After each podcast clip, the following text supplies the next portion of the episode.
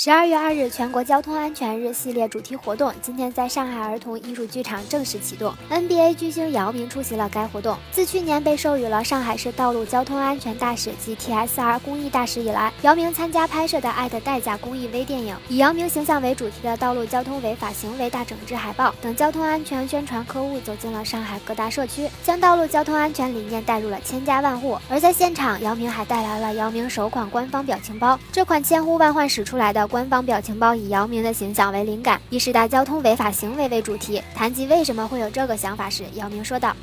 就像刚才所说的，就是希望用一种，呃，希望一种大家接受的、呃轻松的、愉快的，去达到一个严肃的，达到一个严肃。对，还有最后一个问题是，所以说大家在看的同时，也想一想我们为什么。”